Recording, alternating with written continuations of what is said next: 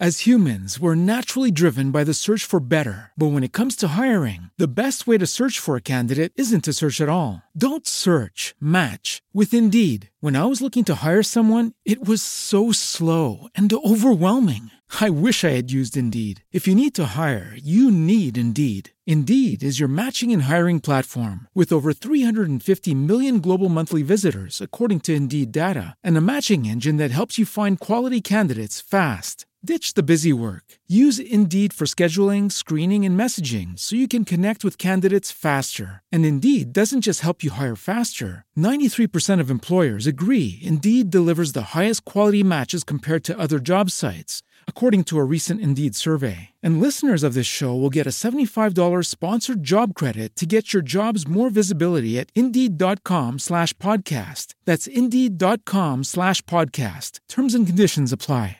Judy was boring. Hello. Then Judy discovered ChumbaCasino.com. It's my little escape. Now Judy's the life of the party. Oh, baby, Mama's bringing home the bacon. Whoa, take it easy, Judy. The Chumba life is for everybody. So go to ChumbaCasino.com and play over 100 casino style games. Join today and play for free for your chance to redeem some serious prizes. chumba ChumbaCasino.com. No purchase necessary. Void where prohibited by law. 18 plus terms and conditions apply. See website for details. Collegarmi. Ciao caro. Ciao, ciao. Che- Non so come mai, non riuscivo a... mm, Probabilmente non era ancora accesa, non so, in diretta l'ho visto, Ah, visto ok. era accesa. Vabbè, ce l'abbiamo fatta, dai. Dai, Ti ho tormentato Allora. fino adesso da, da, da quest'estate praticamente per riuscire a trovare un momento e vabbè, ci siamo riusciti.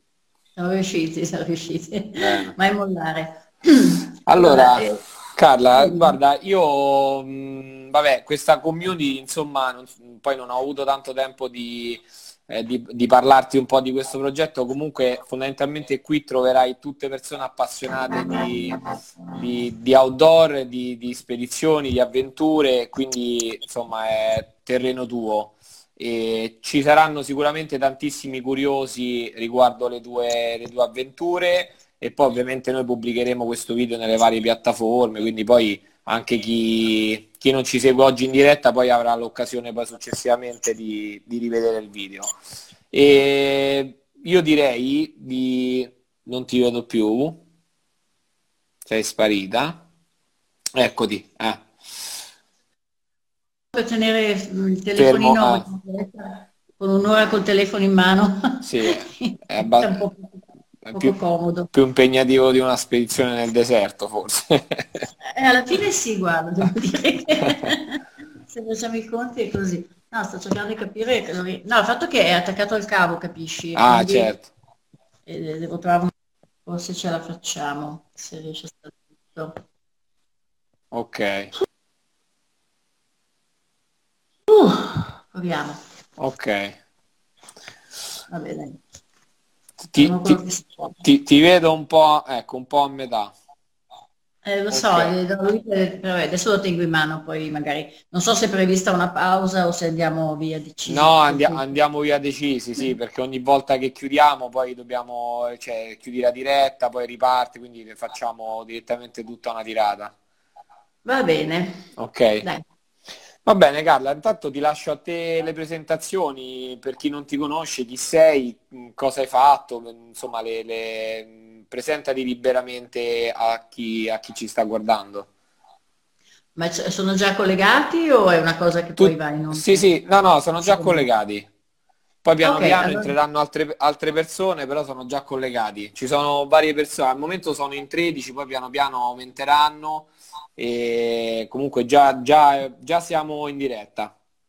Perfetto. Beh, allora intanto un saluto a tutti, questa è la, la prima cosa, Eh, a tutti gli amanti dell'avventura e a chi ama soprattutto anche viaggiare, perché poi l'avventura vuol dire anche viaggio, Certo. molto spesso si unisce al termine di viaggio.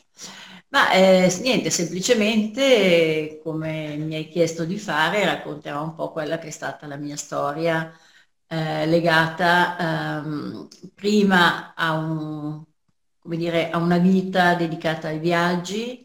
Eh, ho iniziato molto giovane a viaggiare con, eh, con mio marito, quindi era una passione comune che è nata quasi per caso mm, durante una vacanza normalissima in, in Tunisia e poi invece continuata con, con viaggi più importanti, con, una, con la voglia di, di, scoprire, di conoscere, di, di sperimentare sempre nuove avventure. Il passo successivo è stato poi quello dei documentari per la televisione, quindi per, um, per sette anni appunto con, con, con, Oscar, mio marito. Lui era operatore di ripresa, oltre a essere medico, per cui questo poi è stato importante per i, per i miei successivi deserti. Okay. E dicevo operatore di ripresa, quindi e io mi occupavo invece della parte tecnica, giornalistica e um, montaggio. Abbiamo realizzato parecchi documentari per le reti Mediaset. Ok. Quindi tutti documentari legati mh, alla natura, ovviamente, ai viaggi, alle popolazioni soprattutto.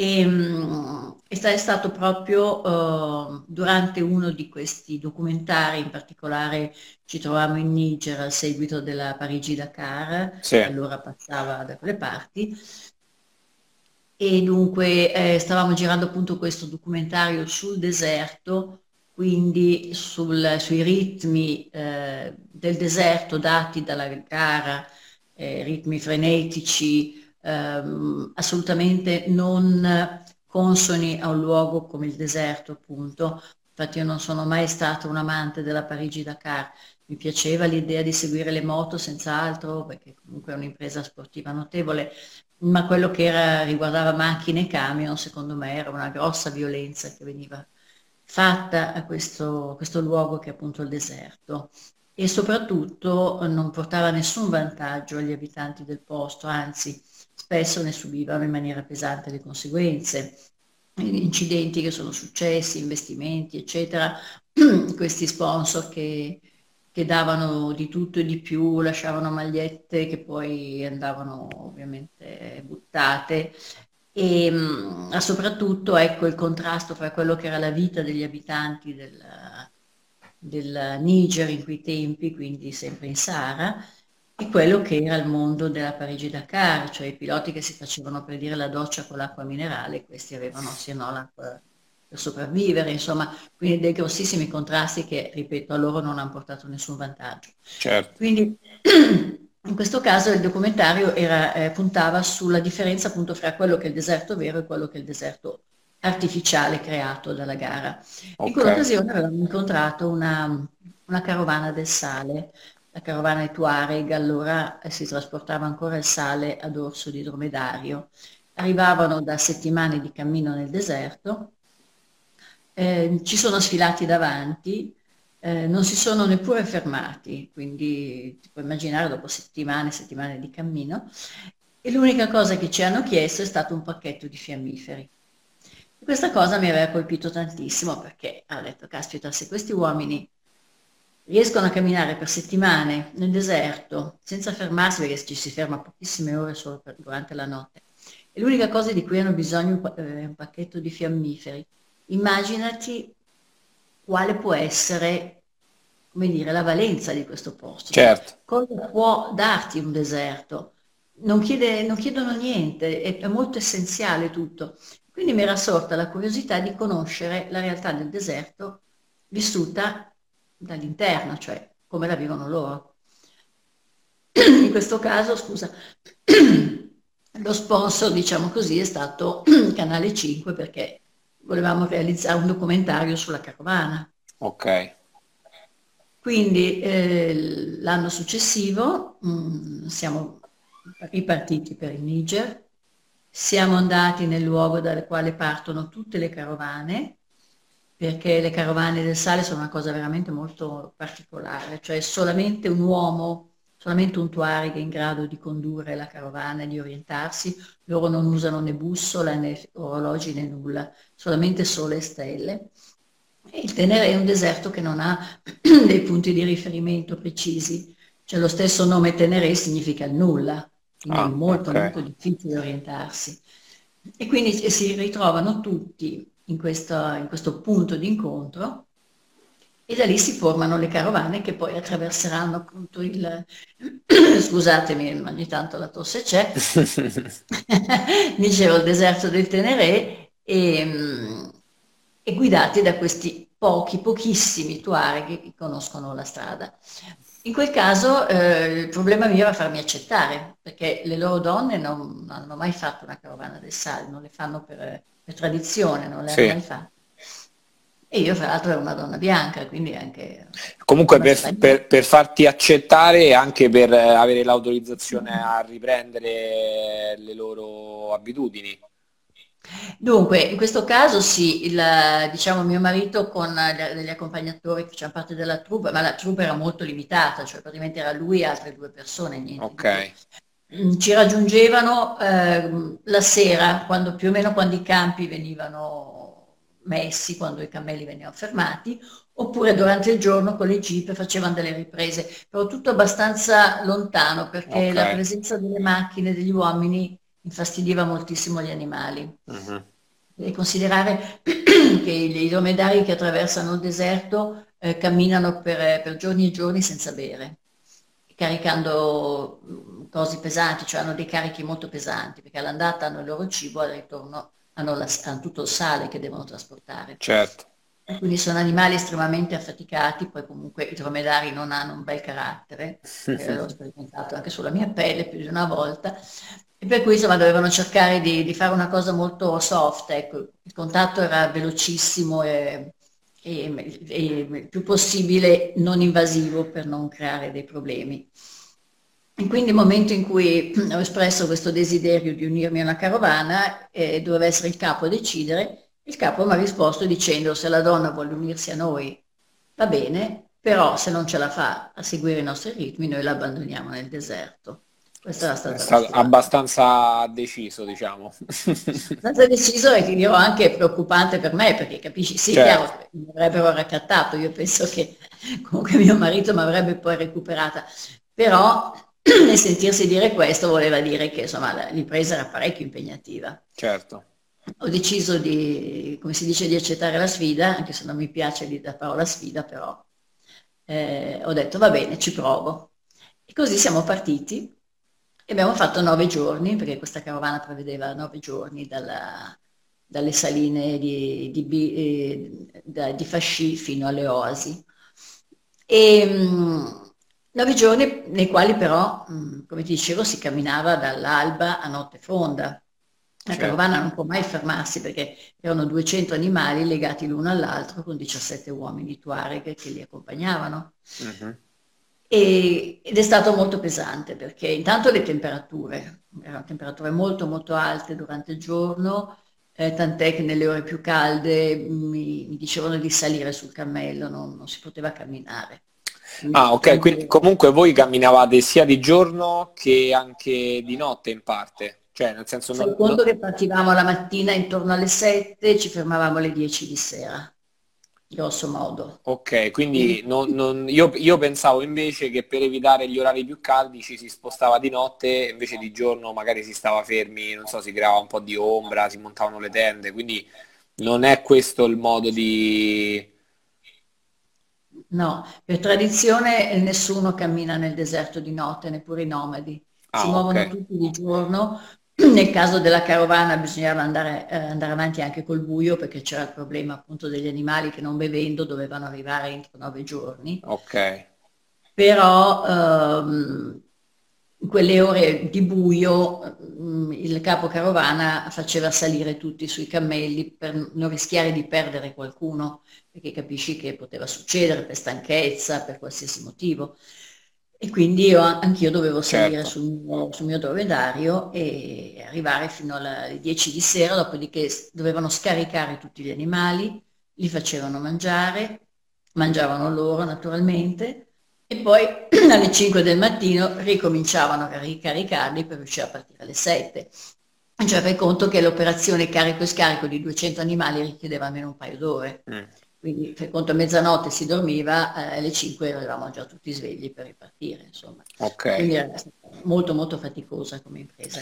E tu hai partecipato, cioè partecipavi attivamente con loro in tutte le cose che facevano oppure ti lasciavano disparte, diciamo, in queste montaggio, smontaggio? No, no, dunque io mi occupavo esclusivamente del mio materiale. Ovviamente avevo, eh, loro dormivano fra gli animali, io mi ero portata una, una tendina per, anche per avere un minimo di privacy, capisci? Certo. Perché essendo una donna, oltretutto era abbastanza, mh, come dire, imbarazzante essere l'unica in mezzo a 17 uomini Tuareg, che comunque erano estremamente rispettosi nei miei confronti, sono sempre stati molto gentili e rispettosi, però non volevo invadere quello che era il loro, il loro mondo. Certo. Anche per motivi religiosi, se vogliamo, perché sai che sono musulmani, quindi c'era una, una certa differenza anche nei, nei, rapporti. Io ero vestita esattamente come loro, quindi ho usato abiti tradizionali loro, eh, legavo i capelli per non farmi vedere, allora avevo i capelli lunghi, biondi, eccetera, quindi legati, e poi la sera mi ritiravo nella mia tendina e mangiavo a parte e, e mi riposavo nella tenda, insomma, per Ok. Non disturbarli. Mi invitavano a bere il tè intorno al fuoco con loro. Cioè, il rapporto che si è creato non si può definire un rapporto di amicizia, diciamo un rapporto di rispetto reciproco Sì. e anche di, di stima, perché alla fine ehm, loro hanno apprezzato il fatto che io ce l'abbia fatta ad arrivare dall'altra parte. All'inizio erano molto scettici, mi guardavano come dire, ma questa cosa vuole? Crede di andare una donna con noi nella caruana. E in effetti i ritmi erano mi- micidiali anche di giorno, fai conto che facevamo più di 50 km al giorno. Eh, no, infatti, il- e quindi il percorso è stato bello, bello lungo, cioè nel senso camminavate moltissimo. Tantissimo. E per gli animali non si possono mai fermare. Io avevo loro... imparato a e scendere dal cammello mentre camminava, per Ah, ok. addirittura, quindi sì. Sì, nel senso se tardavi poi moriva l'animale se moriva l'animale c'era un'alta probabilità che magari moriva anche l'uomo e che, o che comunque non, eh, non si raggiungeva l'obiettivo, cioè per loro quella è sopravvivenza, fare quel viaggio per prendere il sale, eccetera. Sì, beh, l'uomo no, non più di tanto. L'animale sì, ma per, loro quegli animali erano dei capitali, capisci? Certo, sì, Eh, sì. Il cammello una- io lo, dico, lo chiamo cammello per abitudine perché loro li chiamano cammelli, in realtà sono dromedari, però è successo appunto che un animale eh, a metà viaggio non ce la faceva, era stanco, eccetera, hanno buttato via il carico, ci hanno abbandonato il carico nel deserto e lo tenevano da parte, lo nutrivano con foglie di tè, insomma, hanno cercato di portarlo alla fine perché Ah, ok. era un pommello è, è una cosa molto, molto seria per loro, anche onerosa dal punto di vista economico, capisci? Perché Certo. hanno un valore. Comunque no, alla fine ce l'ho, ce l'ho fatta, devo dire che ho capito che mi- in qualche modo mi aiutavano, anche se a distanza, ma mi rendevo conto che a volte rallentavano un pochino il passo per darmi la possibilità, che ne so, per dire di andare in bagno, ecco, che in un deserto come tenere assolutamente piatto per una donna era un momento un po' particolare, Certo. Comunque no, sono stati veramente molto, molto rispettosi, molto gentili nei miei confronti e niente, ci siamo salutati solo con una stretta di mano quando siamo arrivati alle Oasi, dove poi la, la carovana si è, si è sciolta.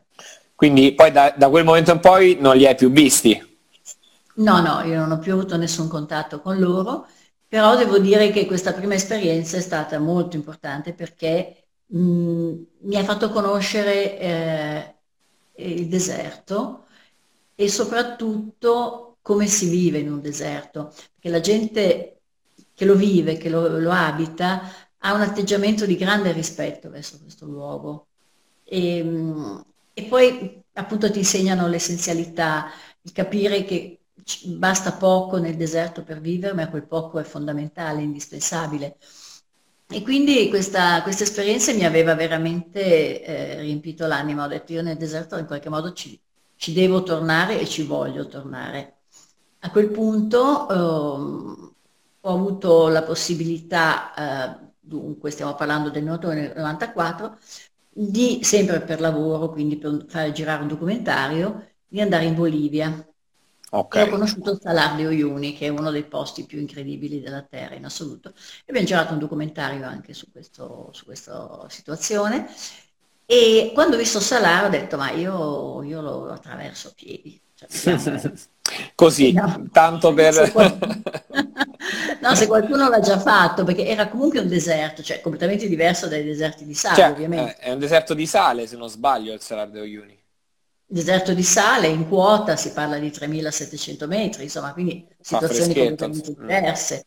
non, non caldo ma freddo, eh, cioè tutto, tutta un'altra cosa. Certo. A quel punto poi ero stata contattata dalla, dal team della Sector No Limits, ero entrata a far parte del team Ok. quindi è nato questo progetto, Un deserto per continente. Il primo appunto è quello della, della Zalai che comunque non era stato fatto per, per loro e il secondo di con la Bolivia, quindi si passa dall'Africa al Sud America. Ok. Quindi- e l'anno successivo, appunto dopo due anni, dunque da, da quando avevo fatto il documentario, sì, un anno e mezzo, sono ritornata in Bolivia e ho tentato questa traversata ehm, utilizzando un carretto. Perché? Perché su Salario Uni tende non si possono piantare. Ah, Intanto ok. perché è durissimo, quindi ci sarebbe voluto un trapano per poter mettere i Ma- picchetti. Certo. E poi di notte si alzava un vento fortissimo che spazzava, spazzava tutto e le temperature scendevano a meno 20. Quindi Ok. capisci che era molto Ammazza, difficile. men- meno 20 nel Salato Ioni, cioè mh, Di notte sì. abbastanza estremo. Di notte era meno 20, di giorno era più 24 circa. Mm. Quindi una grossa escursione termica, però era soprattutto la- il freddo della notte pesante da reggere. E poi con vento, capisci che un meno Certo. 20 con vento è ben di più. Sì, sì. Quindi questo carretto era l'unica soluzione per poter dormire. Ma ti, ti- te lo sei autocostruita? Com'è andata il discorso del... As humans, we're naturally driven by the search for better. But when it comes to hiring, the best way to search for a candidate isn't to search at all. Don't search, match with Indeed. When I was looking to hire someone, it was so slow and overwhelming. I wish I had used Indeed. If you need to hire, you need Indeed. Indeed is your matching and hiring platform with over 350 million global monthly visitors, according to Indeed data, and a matching engine that helps you find quality candidates fast. Ditch the busy work. Use Indeed for scheduling, screening, and messaging so you can connect with candidates faster. And Indeed doesn't just help you hire faster. 93% of employers agree Indeed delivers the highest quality matches compared to other job sites, according to a recent Indeed survey. And listeners of this show will get a $75 sponsored job credit to get your jobs more visibility at Indeed.com slash podcast. That's Indeed.com slash podcast. Terms and conditions apply. With the Lucky Land slots, you can get lucky just about anywhere. This is your captain speaking. Uh, we've got clear runway and the weather's fine, but we're just going to circle up here a while and uh, get lucky. No, no, nothing like that. It's just these cash prizes add up quick. So I suggest you sit back, keep your tray table upright, and start getting lucky. Play for free at LuckyLandSlots.com. Are you feeling lucky? No purchase necessary. Void where prohibited by law. 18 plus terms and conditions apply. See website for details. Del carretto? Cioè, com- come ti è nata questa idea e come l'hai tirato fuori il carretto? Da dove è uscito? Era l'unica possibilità perché avevamo valutato con, con dei tecnici appunto come fare per trascorrere le notti in quelle condizioni. Eh, visto il fatto che non si poteva parlare di tende, perché era, ti ripeto, era impossibile anche per me fisicamente montare una tenda in quel modo, in quelle condizioni, allora avevamo pensato sto carretto su ruote, era montato su quattro ruote, costruito apposta, in materiale abbastanza leggero, in metallo tipo alluminio ultraleggero, eh, foderato all'interno di espanso per dare un minimo di, di calore, perché Sì. sennò sarebbe stato Certo. ghiaccio pure anche dentro, coperto, quindi c'era un telo che chiudevo durante la notte quando ero nel carretto, e di giorno mi serviva per trasportare il materiale. E di notte ci dormivi? E lo tra- trainavo tipo, per darti un'idea, non so, sulchi dei cavalli, ecco, per, Sì, sì, sì.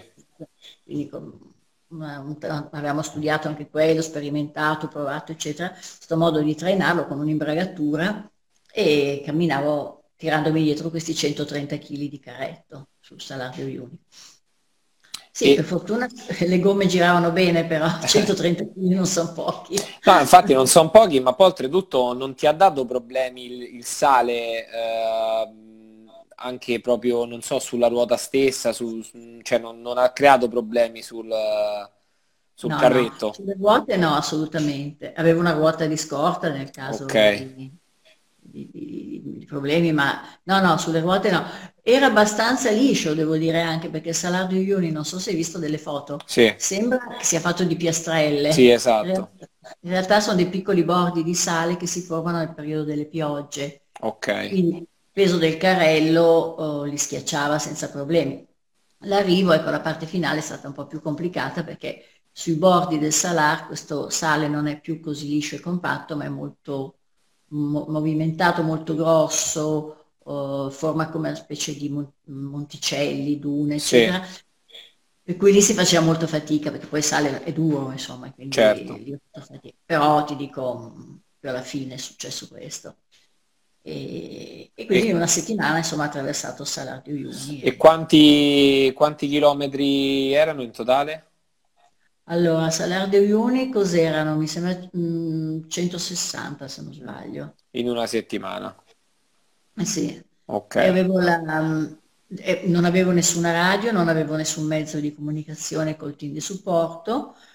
Eh, il terzo giorno mio marito mi aveva eh, sorvolato con un piccolo aereo per fare anche delle riprese dall'alto e, e niente, non, eh, per il resto non ho avuto mai nessun contatto con, eh, con nessuno fino all'arrivo. Caspita. E, e invece per quanto riguarda scorte idriche e cibo, tutto, ti sei tutta organizzata da casa, tutto nel carretto e ti è bastato fino alla fine? Sì, sì, sì, assolutamente, soprattutto l'acqua. No, stavo pensando ai chilometri, erano 180 adesso che ripenso.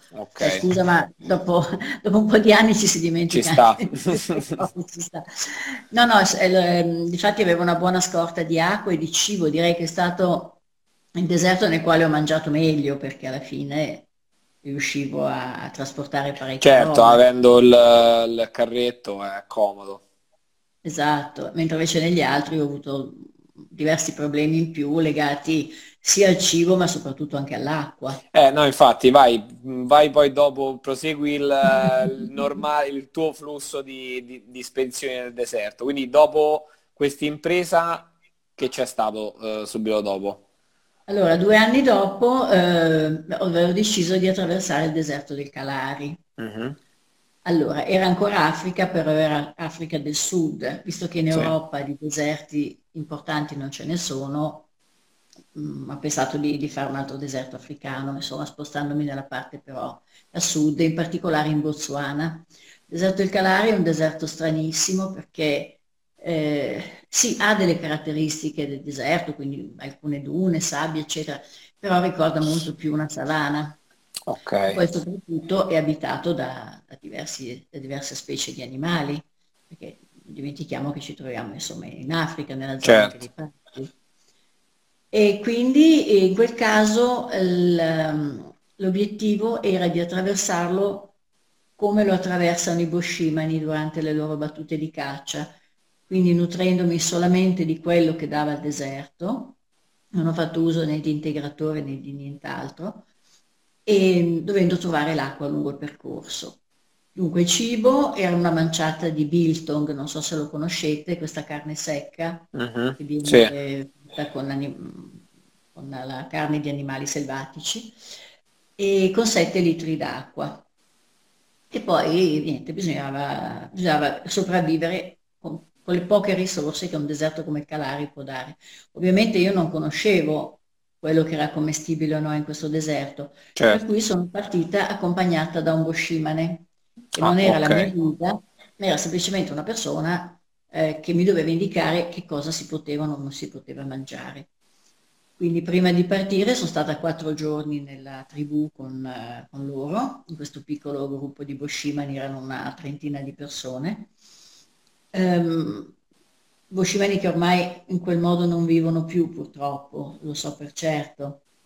Cioè, devo dire che sono stata anche fortunata a poter vedere ancora i Boshimani veri, conoscere quelli veri che vivevano in maniera tradizionale. certo. Poi appunto con uno di loro, questo Case, sono partita per questa, per questa traversata che è durata 15 giorni. Ehm, ti dico, mangiare si mangiava proprio niente perché cosa vuoi che offra un deserto? Dei meloncini selvatici, della resina che mi indicava lui, questo Bilton che avevamo, poca roba, veramente poca roba.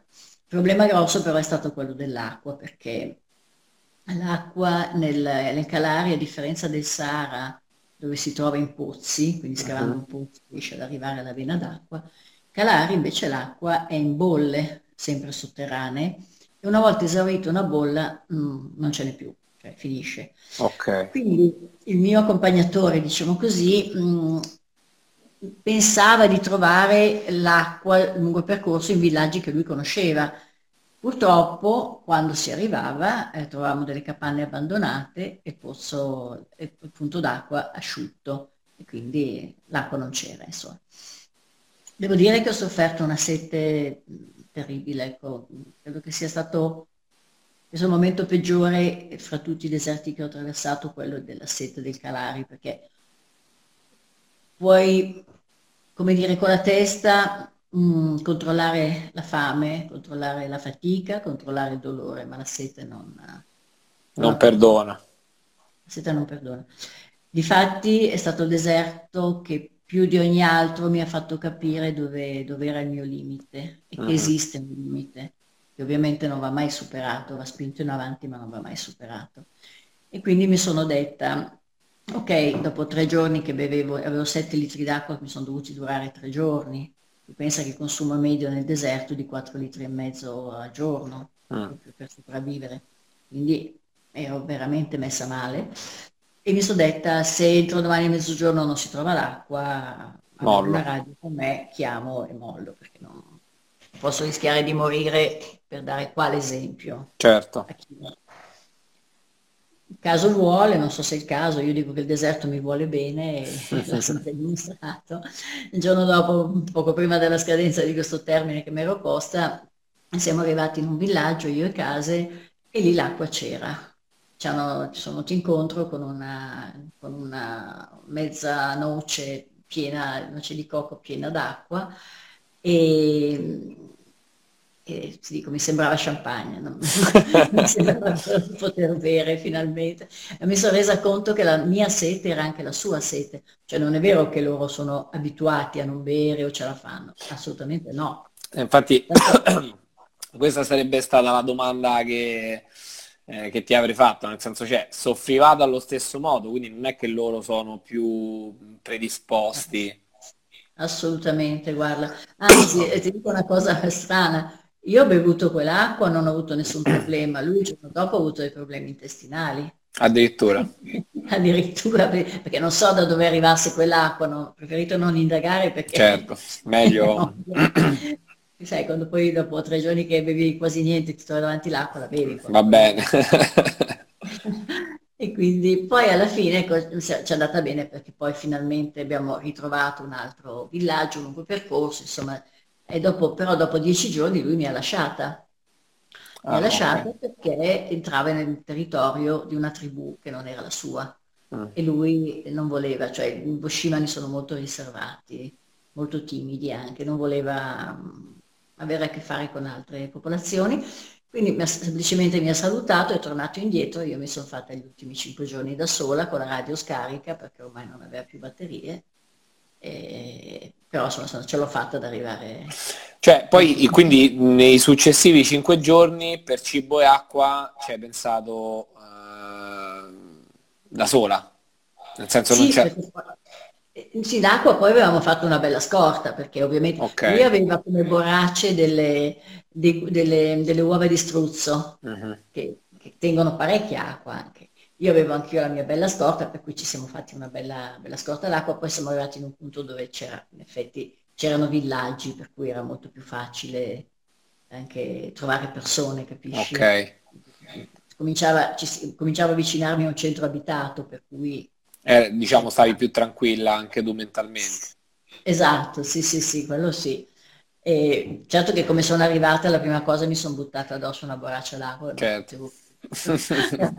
ma poi per mesi anche quando sono tornata a casa aprivo il frigorifero e vedevo la bottiglia dell'acqua un sogno momenti, erano veramente guarda esperienze cioè no, no, non riesci a quantificare più o meno per avere un'idea quanta acqua hai, hai, pensi di aver bevuto durante questo trekking che è durato quanti chilometri non so se l'hai già detto dunque è durato 15 giorni Oddio, mi sembra fossero 350, dovrei andarmi a vedere gli appunti, sì, perché sui libri c'è tutto. Certo. Sai che ho scritto tre libri, no? Sì, sì, sì, tra l'altro Giuliana Caggiari ha appena scritto, ho letto il libro meraviglioso, Grande Carla.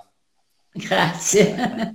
Quindi lì ci sono tutti i chilometri, mi sembra che fossero 350 quelli del Calari. Ok. E, ehm, e niente, dico, poi, poi ho avuto incontri anche ravvicinati con animali pericolosi, naturalmente, perché sai, essendo un deserto pieno di animali... eh, Qui, ad serpenti- esempio, Beh, serpenti ne ho visti parecchi. M'han detto, mi diceva il mio accompagnatore, poi ovviamente noi non comunicavamo perché lui parlava solo la lingua goshimane che è fatta di schiocchi, è incomprensibile.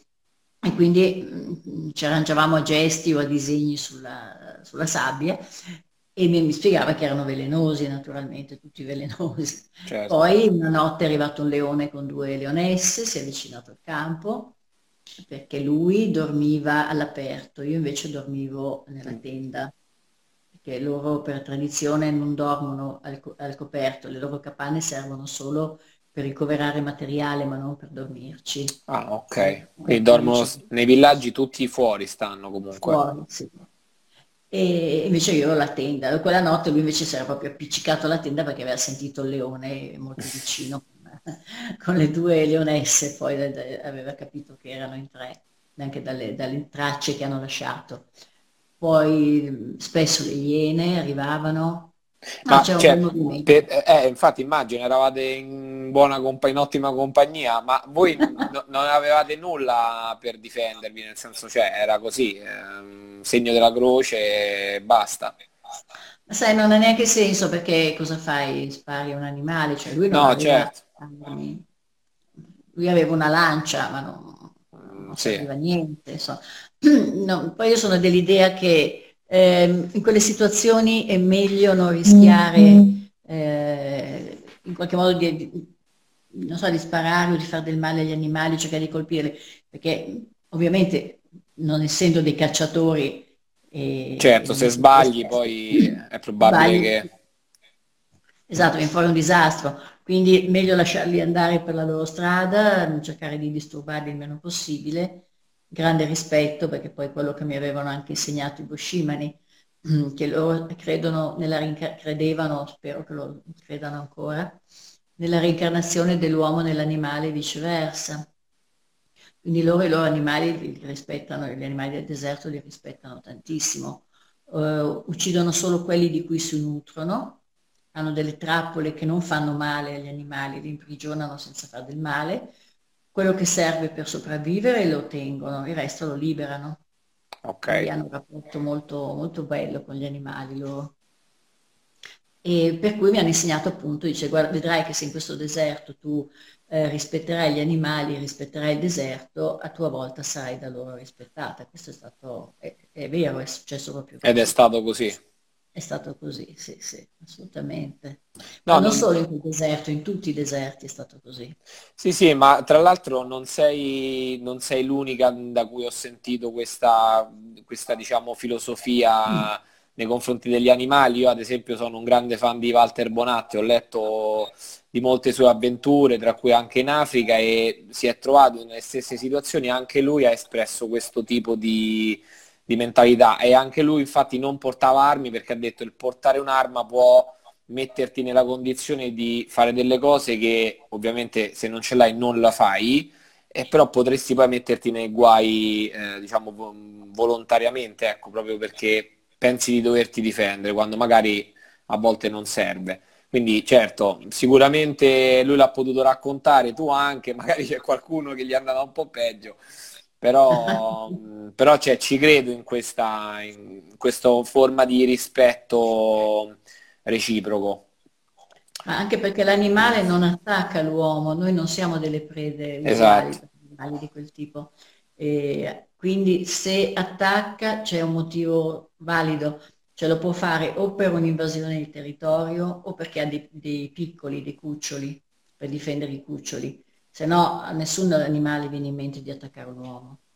Per Certo, cui bisogna anche conoscere un attimo il comportamento degli animali e comportarsi di conseguenza, insomma, non, non infastidirli, non disturbarli, certo.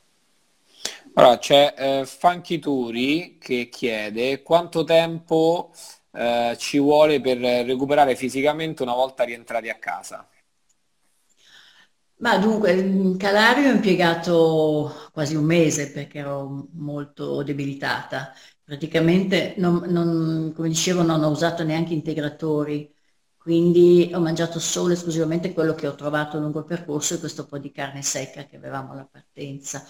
Quindi sai benissimo che dopo un po', eh, se il corpo non viene nutrito, eh, i muscoli cominciano ad automangiarsi Certo. e quindi ti debiliti. Ed ero abbastanza al limite, difatti mh, ci è voluto più o meno un mese, sì, per riprendere una condizione. Ero seguito ovviamente da medici sportivi anche. Avevi perso tantissimi chili, immagino. Ma sai, perdere chili è sempre qualcosa di relativo perché il muscolo pesa molto più del, del grasso. Sì, Per cui sì, non avevo attaccato un filo di grasso, compenso però avevo acquisito parecchio i muscoli, Mm. quindi la perdita, fai conto che poteva essere dai 3 ai 5 kg, ma mai di Ah, più. ok, ok. non erano perdite significative. E, mm, e poi comunque, sai, sono imprese eh, relativamente brevi, nel senso che non è che in 15 giorni eh, succede chissà cosa, Certo.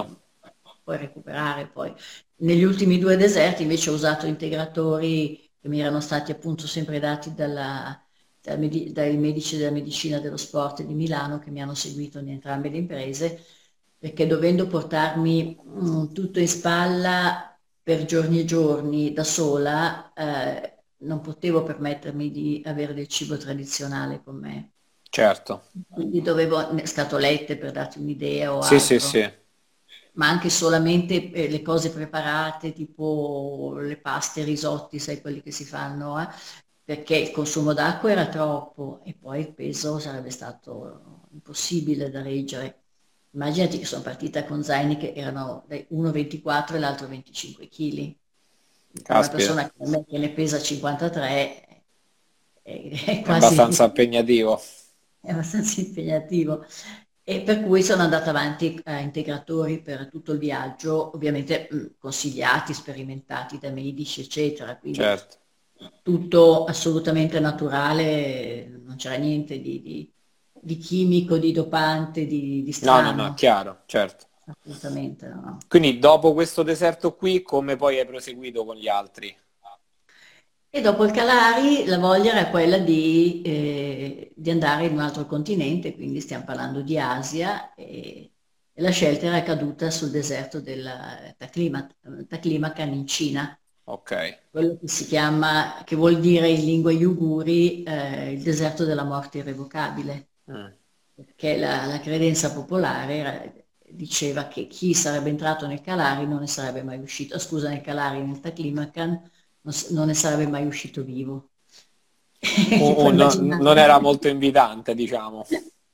No, decisamente. Poi, fra l'altro, un deserto mai fatto da nessuno, Ah, quindi ok. assolutamente sconosciuto, ma anche le mappe allora non erano eh, molto dettagliate, si sapeva che c'erano delle grandi dune nel centro, eccetera, però era tutto così un po' ipotetico. Certo.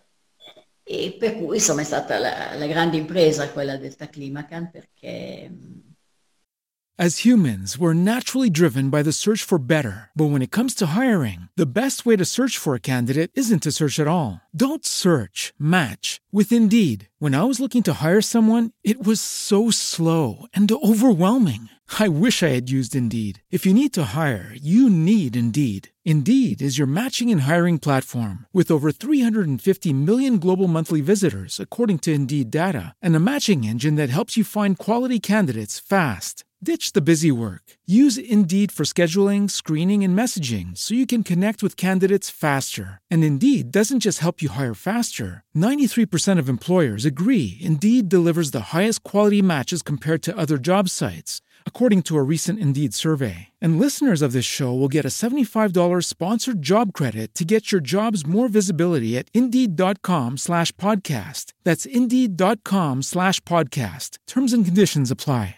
It is Ryan here, and I have a question for you. What do you do when you win? Like, are you a fist pumper?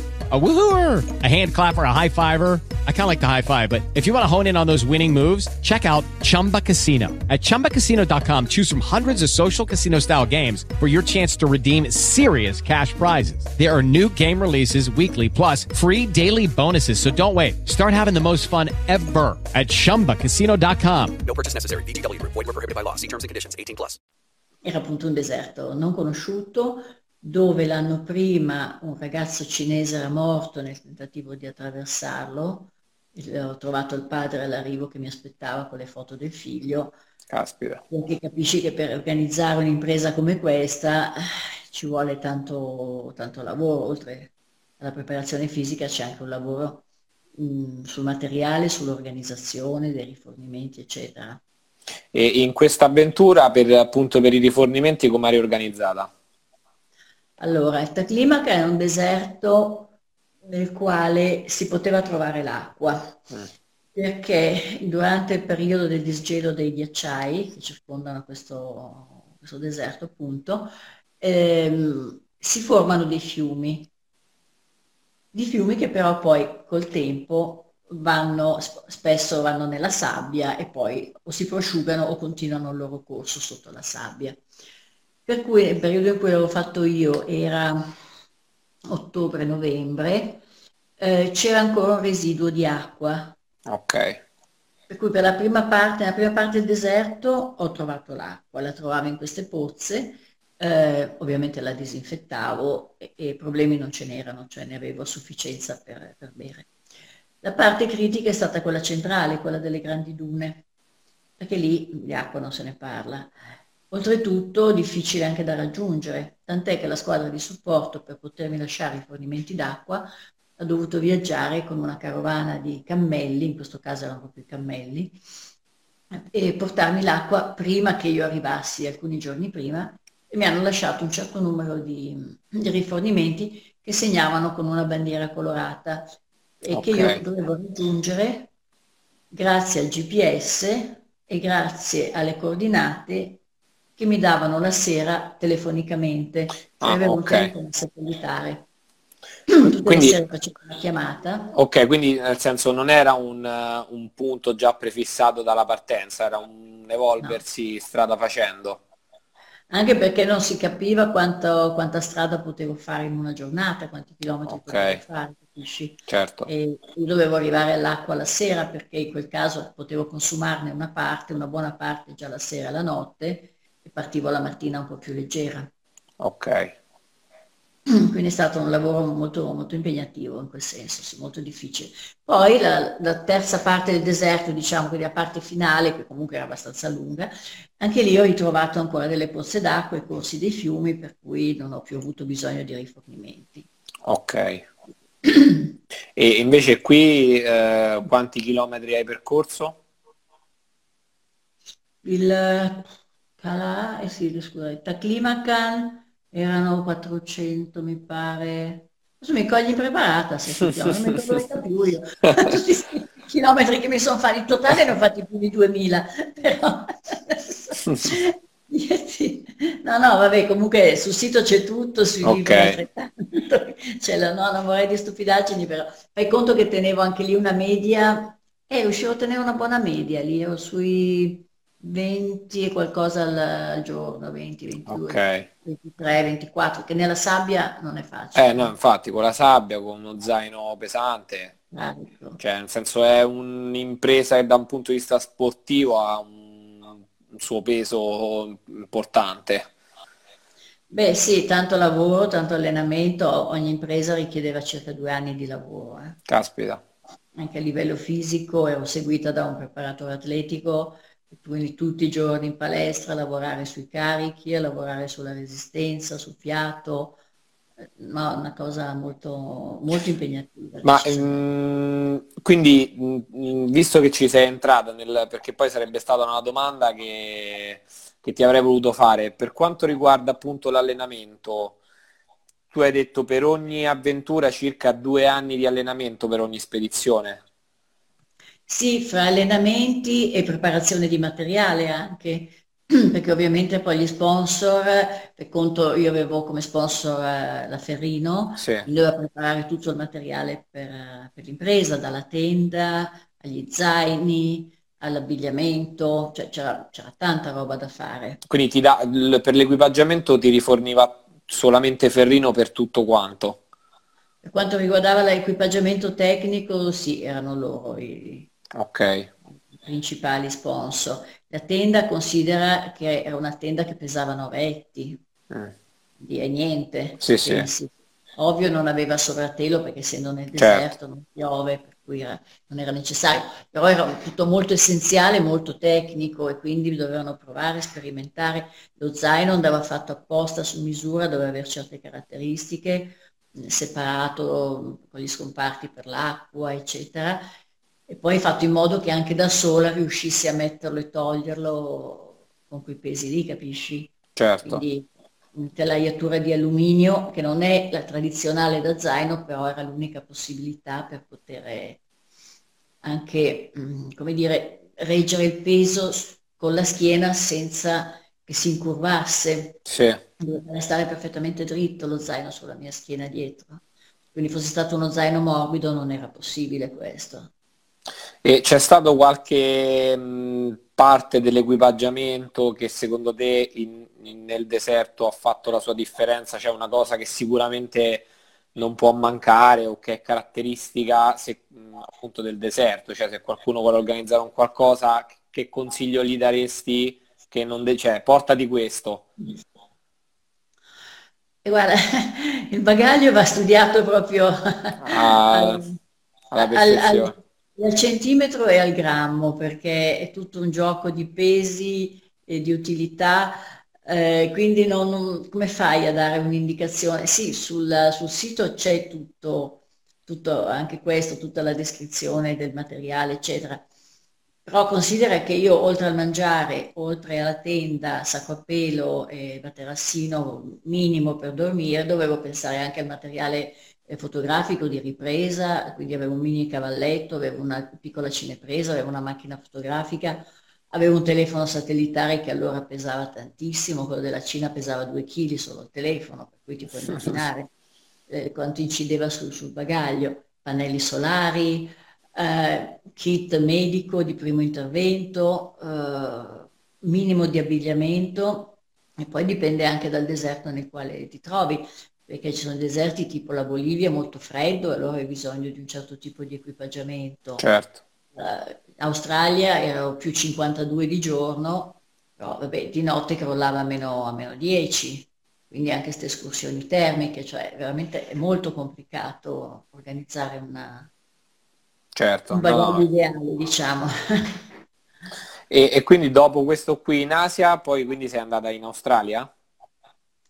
Dopo il Taclimacan sì che è durato 24 giorni ed è stato sicuramente la, la grande impresa perché ti ripeto nessuno l'aveva mai fatto, Certo. quindi è stato anche in Cina, so che era andato in onda una- un filmato che mi avevano girato i cinesi, sono venuti in Italia, poi a casa mia a girarlo eccetera, immagini fatte anche poi nel deserto, ricreate tutto, so che ha avuto un audience di 700 milioni di persone, una roba Madonna, spaventosa se ci pensi. Madonna mia.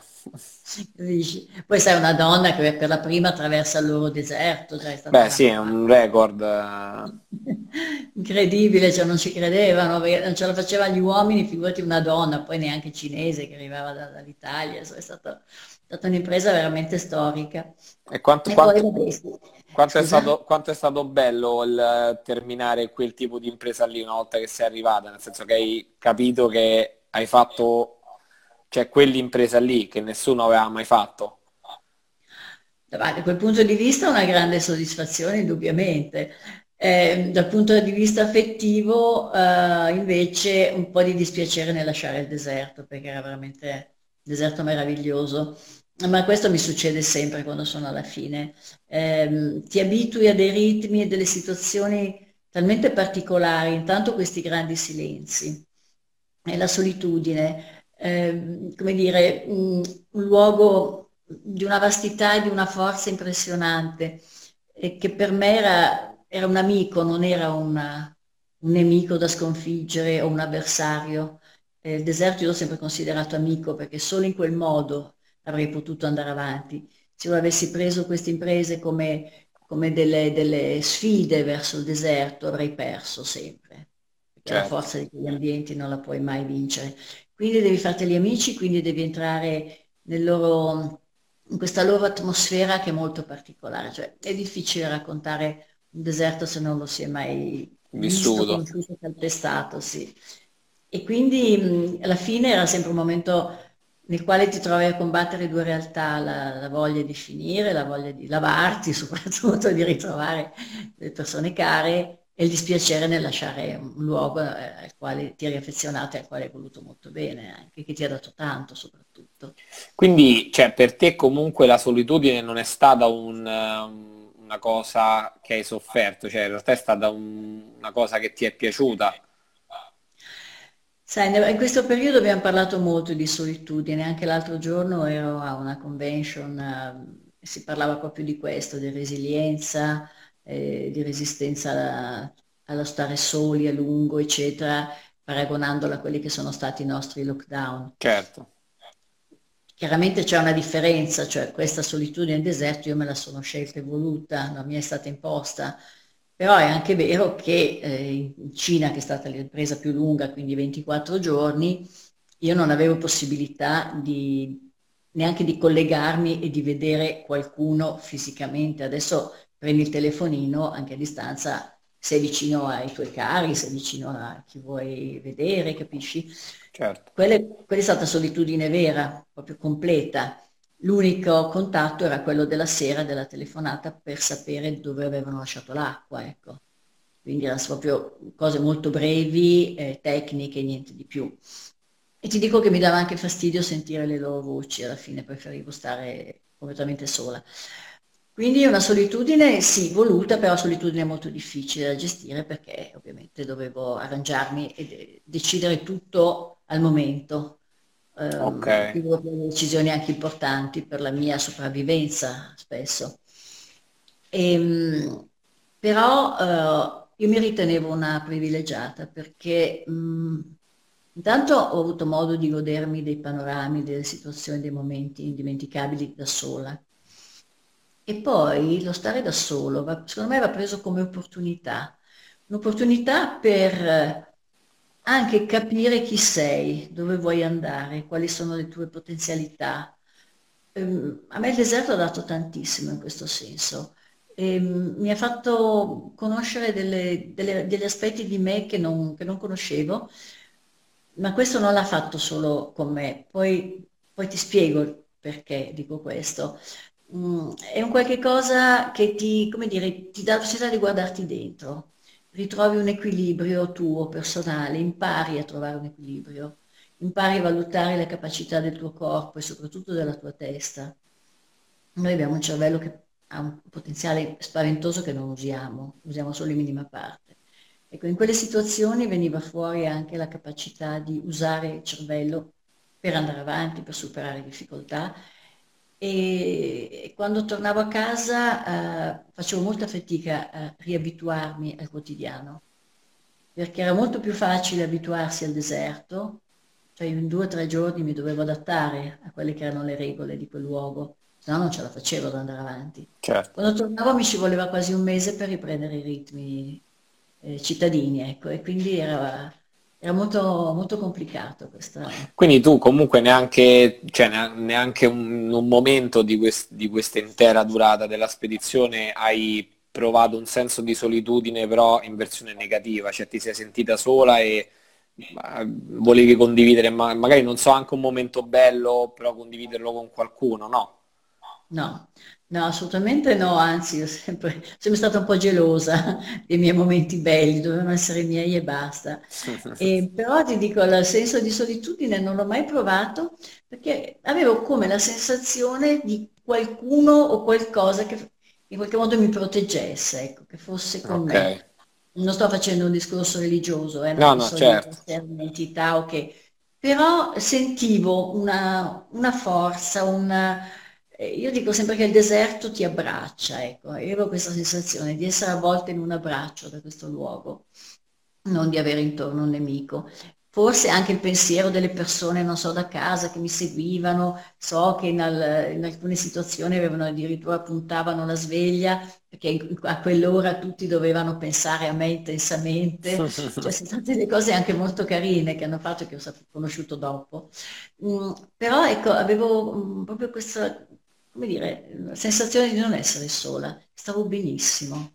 È stata molto molto bella come esperienza in questo senso. Wow. Allora, qui dice grazie a Carla questa emozione l'ho provata anch'io e mi ha cambiata profondamente. Vispi 2000, che non so ovviamente il nome eh, qual è. E quindi praticamente dopo questo deserto in Asia tu sei andata nel Simpson Desert, no? giusto in, eh, in Australia. Difatti era l'ultimo deserto, quello che chiudeva il ciclo, un deserto per continente, e avevamo scelto Simpson perché anche questo non era mai stato percorse da donne, eh, sono stati tutti record, premetto, eh, okay. a livello femminile. Nel caso del Delta Climac, appunto, invece anche nessun uomo aveva mai attraversato, quindi è stato un record assoluto. Okay. E sì, è un deserto molto molto strano, molto difficile, molto faticoso, mm, forse quello che ho sofferto di più, perché mm, è un deserto antico, cioè la sabbia era di un colore meraviglioso, rosso scuro, veramente fantastico. La conformazione del deserto era pazzesca, erano tutti questi cordoni di dune, eh, tutti allineati, eh, tutti paralleli fra di loro, per cui era un continuo su e giù, su e giù, su e giù, senza mai vedere la fine di niente. Eh, temperature, come dicevo, pazzesche, cioè 52 gradi ho provato di giorno, poi di notte crollava tutto di colpo, si scendeva a meno 10, 3, 4, 5, una volta 10 addirittura. Madonna. Una notte ha piovuto, è venuto giù di ogni, avevo messo la tenda sul bordo di una, di una specie di, di, lago salato, sai, pan, tipo i pan africani, quindi fango, fanghiglia salata e bagnata. E avevo messo la tenda lì, ha piovuto e c'erano lampi e fulmini che scaricavano in questo in questo lago Madonna. e la mia tendina era l'unica cosa metallica della zona, capisci? Per cui il terrore certo. non mi colpisse.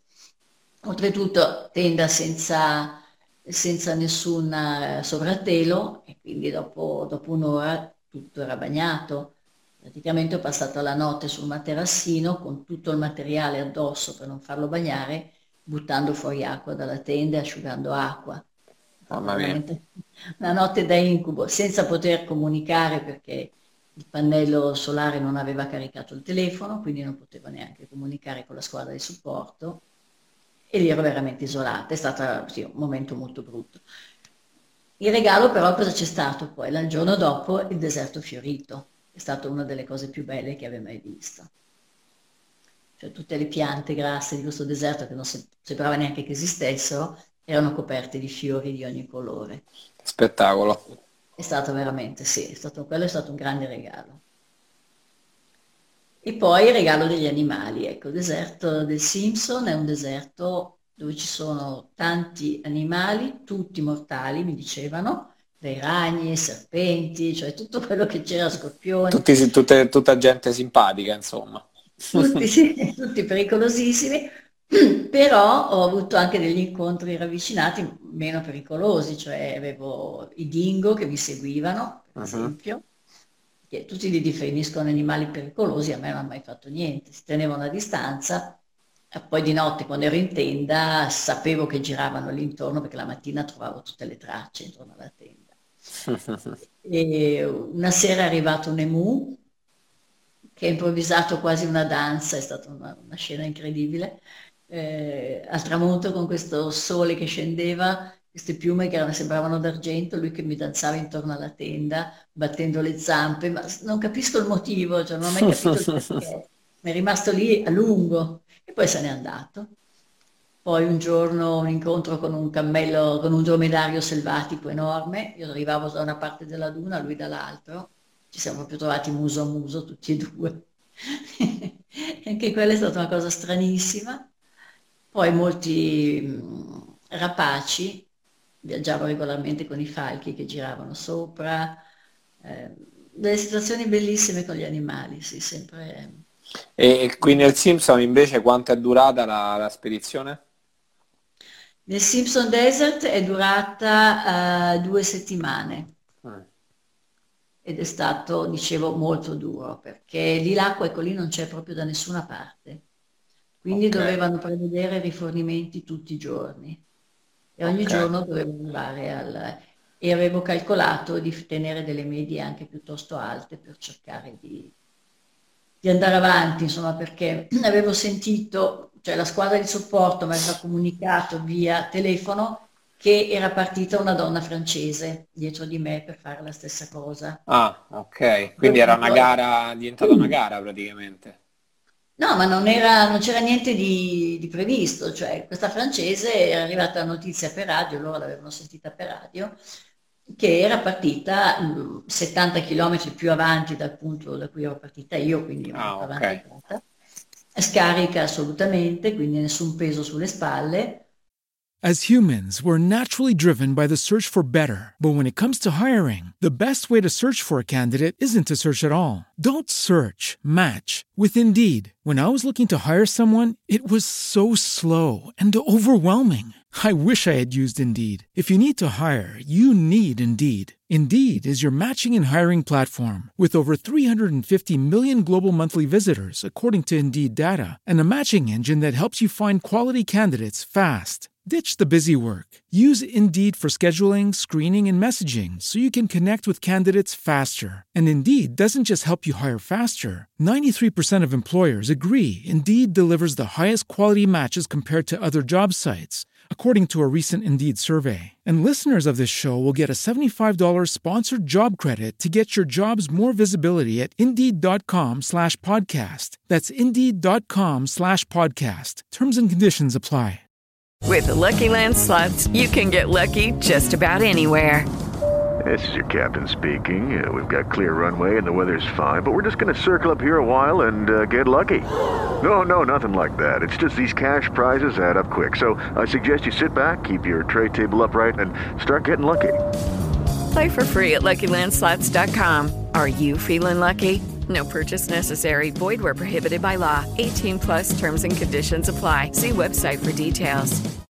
Eh, con team di supporto che la, che la, seguiva molto da vicino e, e niente, ho detto qui prima o poi mi prende perché certo. con queste situazioni di vantaggio che ha sicuramente mi prende. Alla fine, insomma, ho detto la francese non passa, allora ho detto accelero io, perché non volevo farla passare. Poi ho scoperto che si è persa la traccia di questa francese, mm, non si sa dove sia finita e non se ne è più parlato. Ah, è così. venuto quasi il dubbio che fosse stato mio marito che lo faceva per farmi finire. Probabile. Ma aveva dato una notizia falsa, dice almeno viene fuori da sto deserto perché non ne posso più. Però ha funzionato comunque, quindi nel caso fosse stata un'ottima strategia. Sì, no, difatti, però era, è stato abbastanza stressante, devo dire la cosa, perché mm. sai, con quei 25 kg in spalla e, e quelle, quelle, temperature non era facile. Che è stato il deserto più caldo di tutti quelli che hai affrontato? Sì, è stato il più caldo. È vero che nelle ore più calde mi fermavo. Ok. Cioè da, da, da mezzogiorno fai conto alle due, due e mezza, così dipende dalle giornate, assolutamente ferma. Eh, cercando un po' d'ombra perché sennò avrei consumato troppa acqua, poi non ce la facevo. Certo. Quindi, ma anche in questi deserti qui, eh, cioè che stavi da sola, eh, comunque camminavi di giorno e dormivi di notte, oppure di notte mh, mm, camminavi particolarmente? No. No, no, mai, mai. Ma non è sicuro camminare di notte in un deserto. Ok. Cammina, no, no. Di notte si sta in tenda, eh, è lunga far passare le notti perché sono ore e ore di, eh, come dire, di veglia, cioè dormi, in quelle situazioni dorme 3-4 ore, non di più, per notte. Certo, magari è un po' intermittenza. Sì, sai, un po' per il freddo, un po' per l'adrenalina che è in corpo, certo. uh, un po' per, eh, anche per la scomodità, se vogliamo, insomma, eh, pensieri, non è facile dormire in quelle condizioni. Recuperavo lo stesso, però erano ore, per esempio in Cina il fuso orario non cambia da, da, da, da un luogo all'altro del paese, c'erano delle notti di 10 ore, capisci, di buio, e far passare dieci ore in una tenda, sì, ne dormi tre, ne dormi quattro, e poi le altre cosa fai? Certo. Di stare dentro lì, anche perché faceva un freddo cane. E Ah. quindi devi, devi imparare a far passare il tempo senza pensare, se no entrano i pensieri negativi e lì alla fine. Eh, esatto, infatti eh, pensavo, cioè sei arrivata a un punto, magari non lo so, di noia, ehm, in cui il cervello ha cominciato un po' ad andarti contro, cioè hai dovuto fare i conti con questo aspetto durante queste spedizioni. Eh, succede all'inizio, come ti dicevo, bisogna ambientarsi, abituarsi al deserto nel giro di pochissimi giorni, quindi trovare un equilibrio fra, fra te e il luogo. Eh, io calcolavo circa tre giorni. Se dopo tre giorni non ero riuscita a trovare questo equilibrio era un grosso problema, perché, mm, come dire, all'inizio eh, il tuo, il tuo io è diviso in due, cioè la parte che tira contro che dice non ce la farai mai, non ce la puoi fare, è troppo impegnativo, e quella che invece dice no, ti, eh, stringi i denti, vai avanti. E poi c'è il fisico, ci sono dei segnali che ti manda il fisico, devi interpretare eh, in base al fatto che siano o no corretti. Cioè, per esempio io per l'Australia sono partita con un grosso problema alla schiena, anche ho dovuto partire con delle fasce alla schiena perché avevo avuto dei dolori, dei problemi, e quando camminavo eh, sentivo questo mal di schiena. E allora la Ca- Carla 1, diciamo, diceva no, non ce la puoi fare, con questo mal di schiena non puoi andare avanti. certo. L'altra Carla invece diceva ma no, è superabile, perché no? Continua, vedrai che ti passa. Quindi è una lotta continua proprio. Quando poi riesci a sbloccarti, a quel punto vai. A quel punto Ok. vai, però devi trovare anche poi, eh, come dire, il modo di superare le difficoltà. Per esempio, questa delle notti di 10 ore non, lo- non me l'aspettavo. Certo. E allora cosa fai per non rischiare di far entrare dei, appunto dei pensieri negativi, che sono quelli che, che possono mandare a monte veramente un'impresa? Perché, non so, se io avessi solo pensato a casa, per dire, a mio figlio, a- eh, non so se sarei riuscita ad andare avanti, perché mi avrebbe indebolita molto questo pensiero, capisci? Dal Certo. punto di vista affettivo. E quindi immaginavo un grande schermo nero sul quale non c'era spazio per, eh, per pensieri. Cioè io memorizzavo, visualizzavo uno schermo nero riuscivo a far passare le ore senza pensare, cosa che qua non mi riesce di fare, per esempio. Ma lì era, era sopravvivenza, dovevi sopravvivere. E, no, no, guarda, veramente è, un gioco. No, beh, penso che sia mh, molto più sfidante mentalmente che fisicamente poi, perché cioè, combattere con il cervello, insomma, cioè con te stesso, e metà ti dice smettila, l'altra metà dice ma no, ce la faccio. eh, insomma, è sempre, stai sempre lì, il lago della bilancia, pende sempre un po' da una parte, poi tu lo sposti dall'altra, è, un- cioè, è stancante, ecco. Fisicamente magari uno si prepara, poi certo io penso che la preparazione fisica ti aiuta ovviamente ad arrivare magari mentalmente un po' più forte, no? È chiaro, nel senso se, se non sei proprio neanche preparata fisicamente, il cervello ti, ti lascia subito. Però, però penso che per tutti comunque atleti, esploratori, chi ha fatto queste imprese così grandi, ecco, la- credo che la sfida più grande sia per tutti stata con, con se stessi. Sempre, è sempre quello che fa la differenza, guarda, non c'è niente da fare, anche perché sai, io fisicamente non è che sia un colosso, sono una donna normalissima, eh, quando ho fatto queste imprese già non ero più giovanissima, quindi voglio dire, non è necessario essere un atleta muscoloso, giovane, prestante per per Certo. andare avanti. Ci vuole poi qualcosa in più che spesso se sei troppo giovane non hai, per esempio. Perché io da ragazza ho fatto agonismo, quindi avevo l'abitudine a, comunque ad allenarmi, a soffrire, a lottare con, con i tempi, perché in quel caso era il cronometro l'avversario, no? Quindi, Certo. Però ecco, eh, credo che questo tipo di imprese allora non, non sarei stato in grado di farlo, perché il mio cervello non era tarato su, su esperienze a lungo termine di questo tipo. Certo. E invece hai, mh, hai affrontato magari qualche altro viaggio, qualche spedizione in ambiente che non sia il deserto, magari non so, anche ambienti freddi, hai- ti sei testato su qualcos'altro oppure sei amante del deserto e fedele al deserto? No, beh, come imprese sicuramente il deserto. Viaggi ne ho fatti tantissimi in ogni parte della terra con mio marito, per cui ho Ok, visto un sacco di altre situazioni. Deserto per quanto riguarda le imprese no, è quello perché ormai mi conoscono per quello, perché poi a seguito della- appunto del deserto australiano c'è stato il deserto libico. ah, ok, Nel 2008 lì ero stata invitata proprio dai libici per portare un messaggio di pace, eccetera, che poi abbiamo visto com'è finito. Comunque ho avuto modo di camminare anche in quel deserto da sola, è stata un'esperienza molto, molto bella, deserto splendido.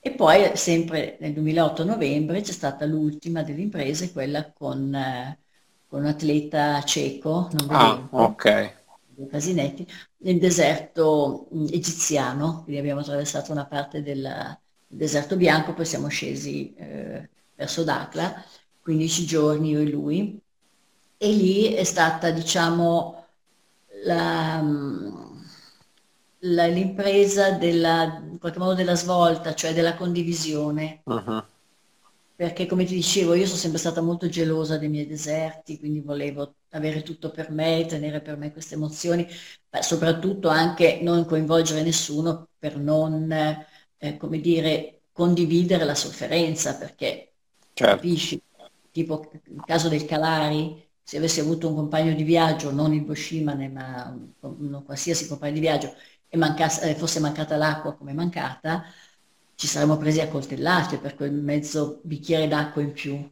certo. Quindi quando sei a livelli così estremi è meglio che stai da solo, Mm. devi fartela fuori tu la cosa. Quindi. Invece con Fabio no, c'è stato questo desiderio di, di dare la possibilità a una persona che comunque non avrebbe potuto conoscere il deserto da solo, era un suo sogno, mh, era nata l'idea mentre camminavo nel deserto cinese e quando l'ho conosciuto ho detto, ah, mi sembra la persona adatta. Lui, ripeto, è maratoneta, per cui anche fisicamente preparato. Siamo partiti insieme e per 15 giorni abbiamo camminato insieme in questo deserto ed io ero un po' ai suoi occhi, se vogliamo. Certo. lui era completamente cieco, eh, non vedeva, era diventato cieco intorno ai 40 anni a seguito di una malattia, però aveva un ricordo delle, delle cose, Tant'è che quando camminavamo ogni tanto mi diceva io sento le dune vicino. Dico, ma come fai a sentirle? Perché le dune non si sentono. E ma io sento che ci sono. Poi avvertiva del- degli odori particolari. Certo. Cioè, per me è stata veramente un'esperienza incredibile. La sera eh, cieli stellati, eh, guardava per aria e dicevo guarda ci sono le stelle, le descrivevo un po'. Lui fa ma io le, le vedo, mi diceva, guarda, veramente dei momenti da brivido. Perché? Perché hanno una sensibilità che per noi è Sì, immagino che co- con tutti gli altri sensi riusciva a costruire l'immagine. E probabilmente sì. E difatti quando poi eh, lui mi ha detto, guarda, io il deserto no, purtroppo non ho potuto vederlo con i miei occhi, l'ho visto, ho visto con gli occhi dell'anima, però è un luogo indimenticabile, è un luogo nel cui vorrei tornare perché io quei silenzi, quei momenti non ho- nella mia vita non li ho mai provati, mi ha cambiato veramente la vita. E da lì allora mi è nata l'idea di, di condividere i miei deserti. Con Fabio era stata un'esperienza molto, molto bella. Ho detto perché non farlo con persone normali, fra virgolette, cioè non proponendolo come un'impresa, come Certo. un'avventura pesante, una, una cosa molto tranquilla, cioè mm, fare incontrare il deserto alle persone normali, comuni. E da lì è nato l'anno successivo Desert Therapy, che ha compiuto 12 anni quest'anno, appunto. Questa, come dire, è difficile definirla, è una coccola. Cioè, in pratica accompagno, organizzo dei viaggi e accompagno le persone in alcuni deserti. Abbiamo rifatto qualcosa che avevo già fatto, per esempio il, il Salar di Uyuni, per esempio il deserto cinese, sono riuscita a ripeterlo, adesso è chiuso e mh, accompagnando dei piccoli gruppi appunto di persone comuni mh, a camminare nel deserto con me, eh, accompagnati sempre da una piccola carovana di dromedari, senza macchine, cioè noi per 4-5 giorni okay. non abbiamo assolutamente nessun automezzo, ci accompagnano, poi se ne vanno. E mm, dormiamo nelle tende, ognuno ha la sua tendina singola, abbiamo un cuoco che cucina, abbiamo una guida che ci accompagna, i camerieri, cioè tutto molto organizzato, certo. però anche molto, molto deserto, molto essenziale, cioè si dorme nel deserto, nella sabbia. E i gruppi sono massimo di 10 persone. Ecco, ok, quindi tu attualmente comunque organizzati questi, questi trekking? Questi, beh, sì, io non li definisco mai trekking perché poi in realtà sono delle camminate proprio, okay. assolutamente alla portata di chiunque. Tant'è che i giovani, molti giovani, mm, ragazzi molto giovani non vengono. Uno mm. perché i giovani non amano tanto viaggiare, secondo me, eh. preferiscono altri itinerari, soprattutto il deserto. E due, perché poi si devono, temono magari di doversi mettere in confronto no? con qualcuno, hanno un po' questa, sì. questa fissa, soprattutto i maschietti, devo dire, hanno questo atteggiamento di, sempre di sfida, no? E, mentre invece le persone che vengono sono persone anche, la maggior parte di mezza età addirittura, okay.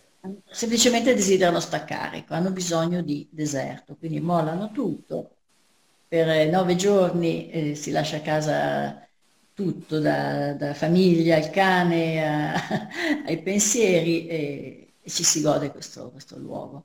E devo dire che sta funzionando molto bene perché le persone cambiano. Cioè, io ho visto piangere degli uomini nel deserto di emozione, ho visto piangere tante persone, ho visto tante persone cambiare nel corso che poi manteniamo i contatti, con alcuni siamo diventati anche molto amici. Addirittura due, due per due volte ho avuto due situazioni di signore che avevano perso i figli, quindi cose Aspetta. molto pesanti. E parlando poi mi hanno finito il viaggio, mi hanno mandato una mail, mi hanno scritto, mi hanno detto per la prima volta nella mia vita sono tornata a essere una persona felice. Uh-huh. Questo vuol dire che che fa tanto, ecco. Il deserto può fare tanto in questo senso. Gente che ha cambiato lavoro, che ha fatto delle scelte di vita.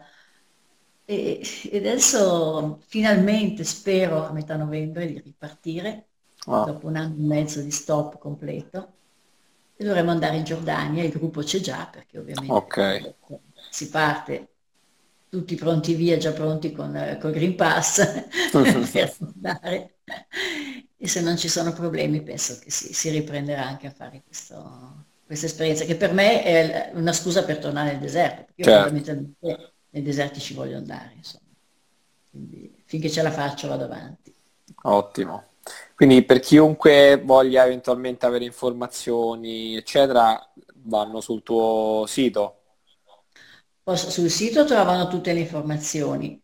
Poi se, se, vogliono mi possono contattare su Facebook, okay. fanno avere poi i loro recapiti, poi li contatto io ovviamente senza alcun impegno e, e, ci raccontiamo e vi spiego un po' come funzionano i nostri viaggi. Comunque già sul sito si trova materiale, foto, diari di viaggio, eccetera. Sì. Perfetto. E su Amazon troviamo anche libri? Sì, mi pare che siano su Amazon, sì. Okay. Adesso dovrei scrivere il quarto su Desert Therapy, c'è l'editore che lo aspetta da qualche anno, ma non ho mai tempo, non so com'è. Nonostante due lockdown non riesco a trovare il tempo. eh, ok Carla, va bene, io non ti voglio rubare altro tempo, che ti avevo detto un'oretta al massimo, ovviamente sarei un'altra ora perché eh, a me tra l'altro il deserto affascina tantissimo.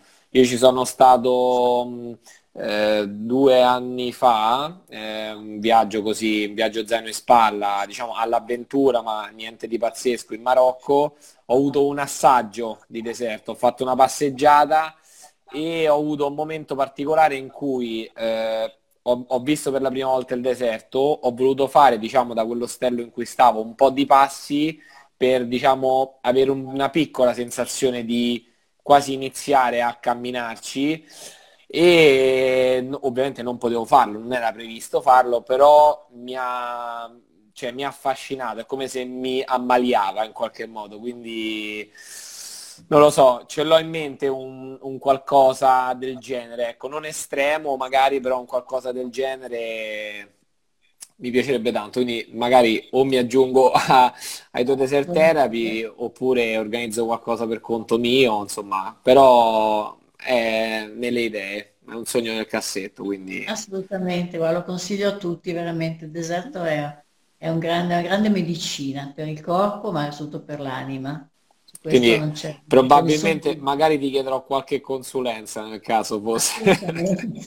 No, ma infatti volevo organizzare, è un sogno che ho da, da un po' di tempo, è dei viaggi con i bambini, Mhm. perché secondo me i bambini si divertono Eh, tantissimo. certo, Ovvio con, la- con le famiglie, con i genitori, certo. sono, sono venuti un paio di ragazzini, uno aveva 12 anni, un altro 13 mi pare, e, e sono tornati a casa entusiasti, adesso uno vuole tornare però non ha il Green Pass e quindi stiamo un po' mm, tribolando per cercare di portarlo ancora perché viene con la, con la zia che lei invece è una innamorata di deserti, ha fatto tutti i miei viaggi e, ed è già anche iscritta al prossimo. Ottimo, Sono non perde cosa. proprio, abbonata.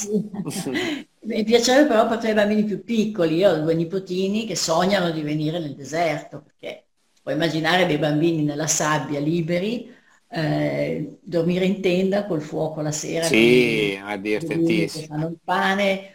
E poi nel deserto non ci sono malattie, quindi è un ambiente sterile. Quindi non Certo, c'è bisogno di vaccinazioni, di niente, insomma. Credo che sia uno dei posti più sicuri. Il Covid sì, lì sì, non, non c'è di sicuro. certo.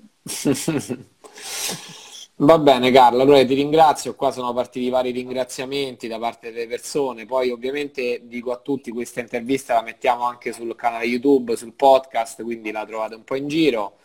Carla, grazie mille del tuo tempo e poi speriamo di risentirci in futuro per qualsiasi cosa. E grazie per aver condiviso con noi, insomma, tutto, per averci fatto vivere un po' eh, queste tue esperienze, i tuoi consigli. È stata veramente una bella intervista, molto interessante. Ti ringrazio molto Simone, saluto tutti e vi ringrazio ovviamente per, per avermi seguito.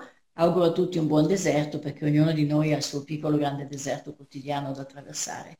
Quindi successo per i vostri deserti di tutti i giorni e chissà mai, inshallah, un giorno che non ci troviamo invece sabbia. Esatto. Grazie Carla, allora buona serata. Grazie a voi, buona Grazie. serata. Ciao a tutti ragazzi, grazie. Ciao ciao ciao. As humans, we're naturally driven by the search for better. But when it comes to hiring, the best way to search for a candidate isn't to search at all. Don't search, match with Indeed. When I was looking to hire someone, it was so slow and overwhelming. I wish I had used Indeed. If you need to hire, you need Indeed. Indeed is your matching and hiring platform with over 350 million global monthly visitors, according to Indeed data, and a matching engine that helps you find quality candidates fast. Ditch the busy work. Use Indeed for scheduling, screening, and messaging so you can connect with candidates faster. And Indeed doesn't just help you hire faster. 93% of employers agree Indeed delivers the highest quality matches compared to other job sites, according to a recent Indeed survey. And listeners of this show will get a $75 sponsored job credit to get your jobs more visibility at Indeed.com slash podcast. That's Indeed.com slash podcast. Terms and conditions apply. With Lucky Land slots, you can get lucky just about anywhere. Dearly beloved, we are gathered here today to. Has anyone seen the bride and groom? Sorry, sorry, we're here. We were getting lucky in the limo and we lost track of time. No, Lucky Land Casino, with cash prizes that add up quicker than a guest registry. In that case, I pronounce you lucky. Play for free at LuckyLandSlots.com. Daily bonuses are waiting. No purchase necessary. Void where prohibited by law. 18 plus. Terms and conditions apply. See website for details.